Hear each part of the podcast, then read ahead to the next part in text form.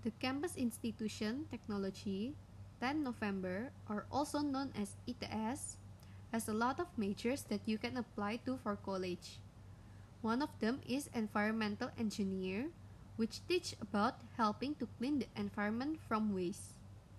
The campus has a lot of rooms used for experiments and projects. One of the experiment is about researching the water that we're using to make sure it's not contaminated with any harmful substances. The students have some big projects that requires them to help the environment in various places. One example is when they go to a residential area to help clean the water from waste so that it can be used by the resident. If you're interested, then apply for this college.